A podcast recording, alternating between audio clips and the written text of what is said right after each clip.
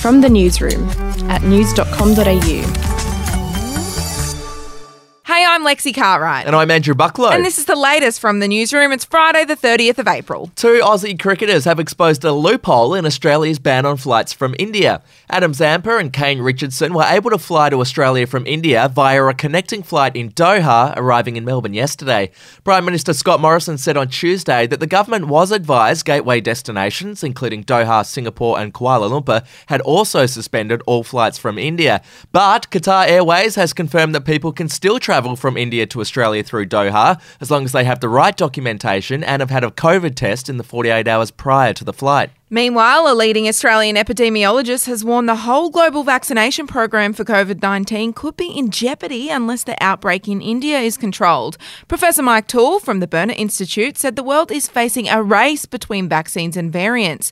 He's one of the more than 700 doctors and healthcare groups who have signed an open letter to Scott Morrison, calling on him to temporarily waiver intellectual property rights on COVID 19 vaccines and diagnostic equipment. Alrighty, in lighter news, this year's top Aussie travel destination has been revealed. Oh, it's got to be Byron Bay, surely. It's not. No, Oh. you ain't going for a free trip or something. What's going on there? Flight booking data released by Skyscanner shows that Cairns has become Australia's favourite place for a holiday for travellers from June to October this year. Oh, there you go. To sport news now in the NRL, the South Sydney Rabbitohs made it seven wins in a row, taking down the Canberra Raiders 34 to 20 last night. And in the AFL, Port Adelaide's bid to wear its traditional black and white Guernsey in next week's showdown has been rejected by the AFL. The decision was made due to an existing agreement which prevents Port from wearing the colours, which are similar to Collingwood's Guernsey. We'll take a break.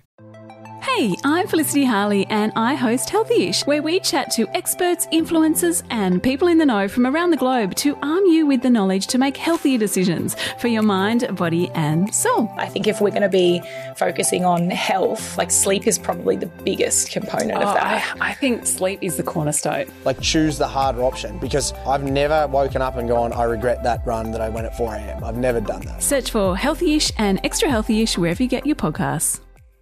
Alrighty to showbiz, and Ellen DeGeneres' former girlfriend, Anne Heche, has claimed Ellen didn't want her to dress sexy when they were together.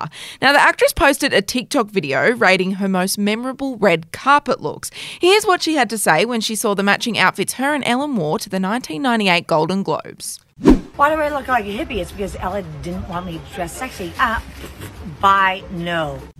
Oh, claws out from Anne Heche there. And spare a thought for rapper T Pain. He's just realised that he's been unwittingly ignoring hundreds of Instagram direct messages from verified celebrity accounts. So he didn't know about the message requests folder on Instagram, right? You know how you get your normal messages and then to the right there's the requests. It turns out he's missed messages from Viola Davis, Diplo, and Fergie. Oh, same. T Pain, same. I feel your pain. Oh, oh, that's so lame.